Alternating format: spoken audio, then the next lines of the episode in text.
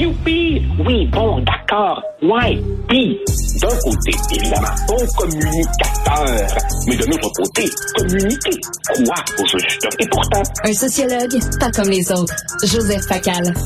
Alors, Joseph, je sais que tu veux me parler ce, matin. J'en suis très content de ces crétins euh, qui euh, vandalisent des toiles euh, sous prétexte de, de, lutter pour une meilleure protection de l'environnement. Mais avant, avant, avant toute chose, Sophie Durocher hier recevait le ministre de la Culture, Michel Lacombe, à son émission et elle s'est rendue compte qu'il ne connaissait pas du tout André Brassard. Mathieu Lacombe, pardon, Mathieu Lacombe, oui. Il ne connaissait pas du tout, du tout, du tout André Brassard Brassard ne savait pas c'était qui. Le co-créateur des Belles Sœurs, le gars est ministre de la Culture. Qu'est-ce que t'en penses? Je, pense que notre ministre de la Culture me fait euh, terriblement penser à cette bibliothécaire du cégep Dawson. Tu te rappelles, lors du Vox Pop de Guy il lui demande à cette dame qui n'a pas 22 ans, c'est pas une étudiante, il lui demande, Madame, qui a écrit Les belles sœurs de Michel Tremblay. sais, il donne le nom de l'auteur dans la question et la dame savait pas plus. Évidemment, tu me diras, elle n'était pas ministre de la Culture. Bon, euh, qu'est-ce que tu veux que je te dise, Richard? Ça illustre peut-être euh, la faible place que la culture euh, tient dans les affaires publiques. Moi, je me rappelle que quand, j'étais au Conseil du Trésor, une de mes, un de mes combats, c'était de préserver, préserver le maigre 1%, 1% du budget de la culture au Québec, qu'évidemment le ministère de la Santé dépense en deux secondes d'écart. Là, euh, écoute, ça s'en dit long, ça dit long sur, sur notre société. Je pense que c'est à toi que j'ai déjà dit que quand j'habitais en Espagne, le gouvernement espagnol avait lancé des travaux de rénovation des grands musées espagnols. Et Dieu sait s'ils ont des collections de peintures hallucinantes. Et ces travaux coûtaient des dizaines et des dizaines et des dizaines de millions j'ai pas entendu un Espagnol chialer au nom des vraies affaires contre un investissement en culture. Mais tu sais, est-ce qu'on nommerait ministre de l'économie quelqu'un qui ne connaît pas Jean Coutu, qui ne connaît pas la famille Bombardier, qui ne connaît pas Pierre-Carl Pellado, mais ministre de la Culture, pouf, tu connais pas André Brassard, il y a aucun problème. Mais Tout à la même affaire, mais même, même dans les salles de nouvelles, là, on va parler, on va prendre la petite fille qui est cute, c'est elle qui va parler de culture, elle sait pas c'est qui Régent Duchamp, elle a aucune idée, là, mais on va la mettre à culture. Je, je, je crois que c'est c'est une, une, caractéristique euh, fondamentale euh, du, du, Québec d'aujourd'hui. C'est même pas tellement l'ignorance, c'est le mépris de la culture. Mmh. C'est souvent une espèce de regard un peu condescendant. Euh, la culture, ça, ça, ça n'intéresse que, que les intellectuels de Montréal, mettons. Alors qu'en fait, la culture devrait être l'air qu'on respire, Richard. mais, mais peut-être que, qui sait, peut-être que c'est le propre des sociétés jeunes avec peu de racines où euh, tu remontes à peine deux générations et on était fondamentalement des cultivateurs. Tu sais, la, la, la, la culture est une chose jeune ici et, et, et, c'est triste. Mais tu sais, il y, a, y a un humoriste français qui disait euh, les Québécois ce sont des fermiers avec des cellulaires. Ouais, bon, ok. Sans, sans, sans, sans, sans faire, sans faire du, du Yann Barthès sur le dos de notre ami Mathieu Bocoté, il y a, y a peut-être un peu de cela, tu sais. Euh, mais évidemment, euh, je, je, pense que il y a aussi une nuance à faire. Je, je, je, crois que le gouvernement de M. Legault, le gouvernement de la CAC, euh, est un gouvernement qui, lui en particulier, euh, ne semble pas avoir beaucoup, beaucoup d'intérêt pour la culture. Puis tu remarqueras d'ailleurs, à chaque fois que ce gouvernement commence à parler de langue, culture, valeur, identité et qu'il se met, il se met les pieds dans la bouche continuellement, là, c'est clairement pas une priorité du gouvernement. Et ce gouvernement sent que c'est pas non plus une priorité dans la société québécoise en général. Exactement. écoute, on va juger l'arbre à ses fruits. Hein. Donnons-lui euh, la chance à Mathieu Lacombe de prouver ce qu'il a dans le ventre. Euh, euh, Joseph, tu veux revenir sur ces terroristes écolos qui vandalisent des toits. Je te pose une question, je me fais l'avocat du diable, OK? Vas-y, vas-y. Euh, mettons que tu es jeune et euh, tu sais, qu'est-ce qu'on s'est fait dire pendant la pandémie? Il faut écouter les scientifiques. Il faut écouter la science. Tu es jeune et ça fait des années que des scientifiques, il y a un consensus dans la communauté scientifique en disant qu'on s'en va dans le mur pour ce qui est de l'environnement, que ça va être des catastrophes. Est-ce que ce n'est pas non seulement ton, ton droit, mais ton devoir de, de, poser même des gestes extrêmes pour prendre les gens par le collet et leur dire, écoutez, là, la situation est urgente, faut agir. Est-ce que tu ne comprends pas un peu ça? Richard, il y a la fin et il y a les moyens. Je ne nie pas que l'environnement est une cause importante, peut-être la cause la plus importante en ce moment.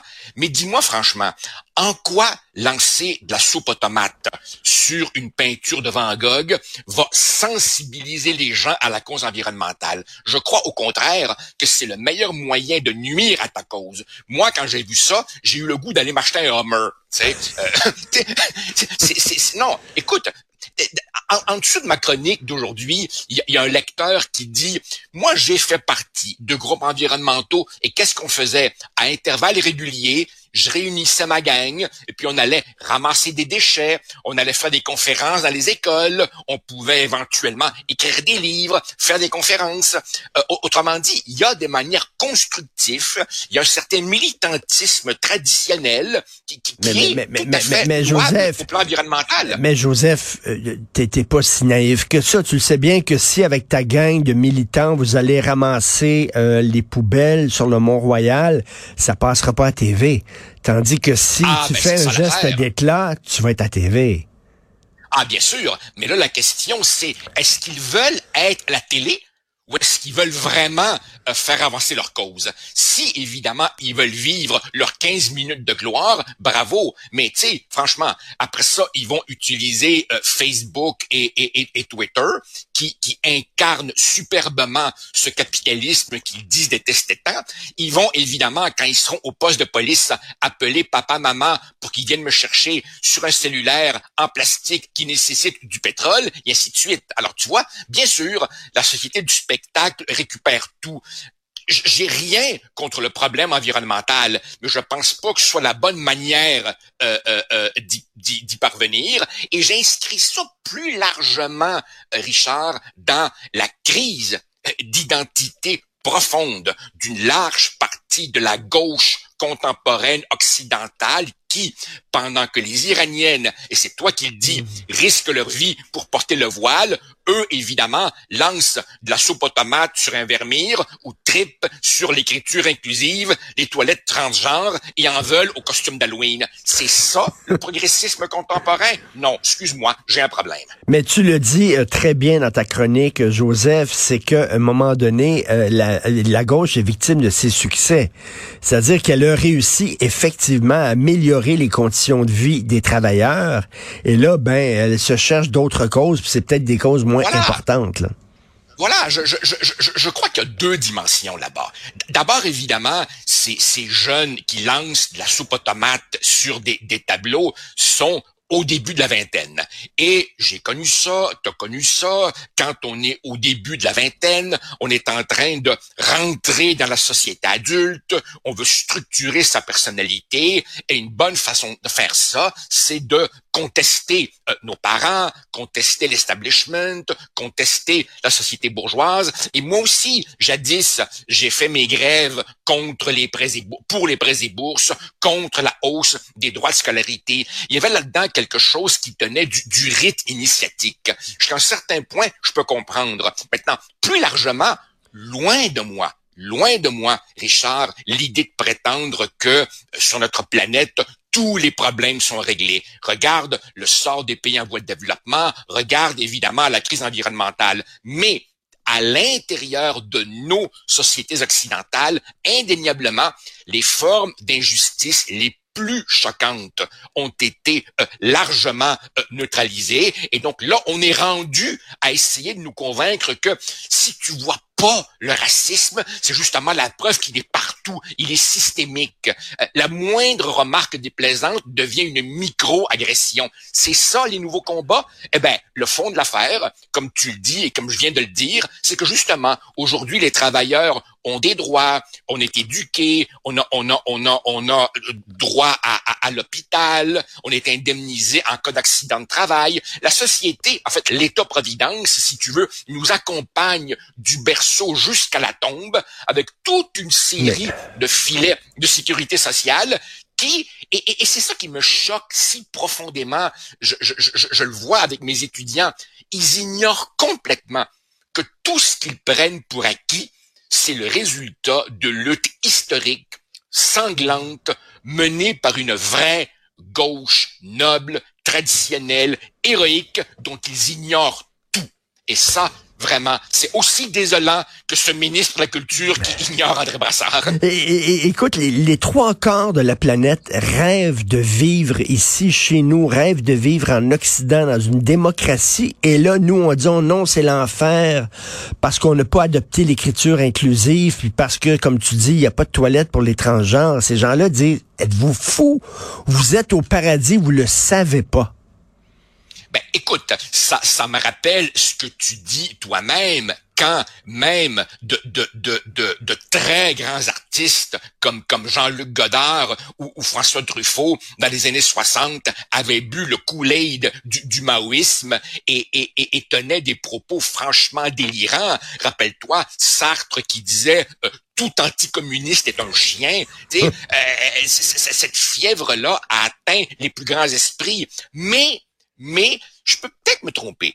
Je peux peut-être me tromper. J'ai cependant le sentiment que dans les années 60 et même 70, cet activisme n'allait pas jusqu'à ruiner les carrières d'artistes, ruiner les carrières d'un professeur sur la base d'allégations complètement folichonnes. Autrement dit, il y avait cette contestation de la société bourgeoise, mais en même temps, il y avait une liberté d'expression qui me semble franchement plus large et mieux protégé que ce n'est le cas aujourd'hui. Tout à fait. Ton texte excellent s'intitule Les confortables pantoufles, pantoufles de la nouvelle gauche. D'ailleurs, j'ai hâte de t'entendre.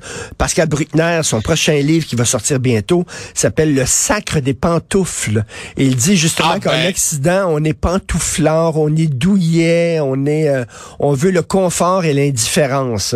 Alors, euh, et, et, et, et, les ennemis de l'Occident, euh, Poutine, la Chine, les islamistes, ont parfaitement compris que nous sommes une société euh, déstructurée, sans colonne vertébrale. Et pendant que nous, on discute des toilettes transgenres, eux avancent leur pion sur l'échiquier planétaire. Euh, c'était avant le sexe des anges. On discutait du sexe des anges et combien d'anges pouvaient tenir sur la tête d'une aiguille Aujourd'hui, c'est à peu près le même genre d'enculage de mouche qu'on fait. Désolé. Et, et, et, les costumes sexy d'Halloween. Écoute, Richard, franchement, là, si moi, si moi, ma profession, si moi, ma profession faisait l'objet d'une espèce de, de, de costume fétiche qui fait rire les gens, je serais même plutôt flatté de ça. Costume sexy de prof d'université.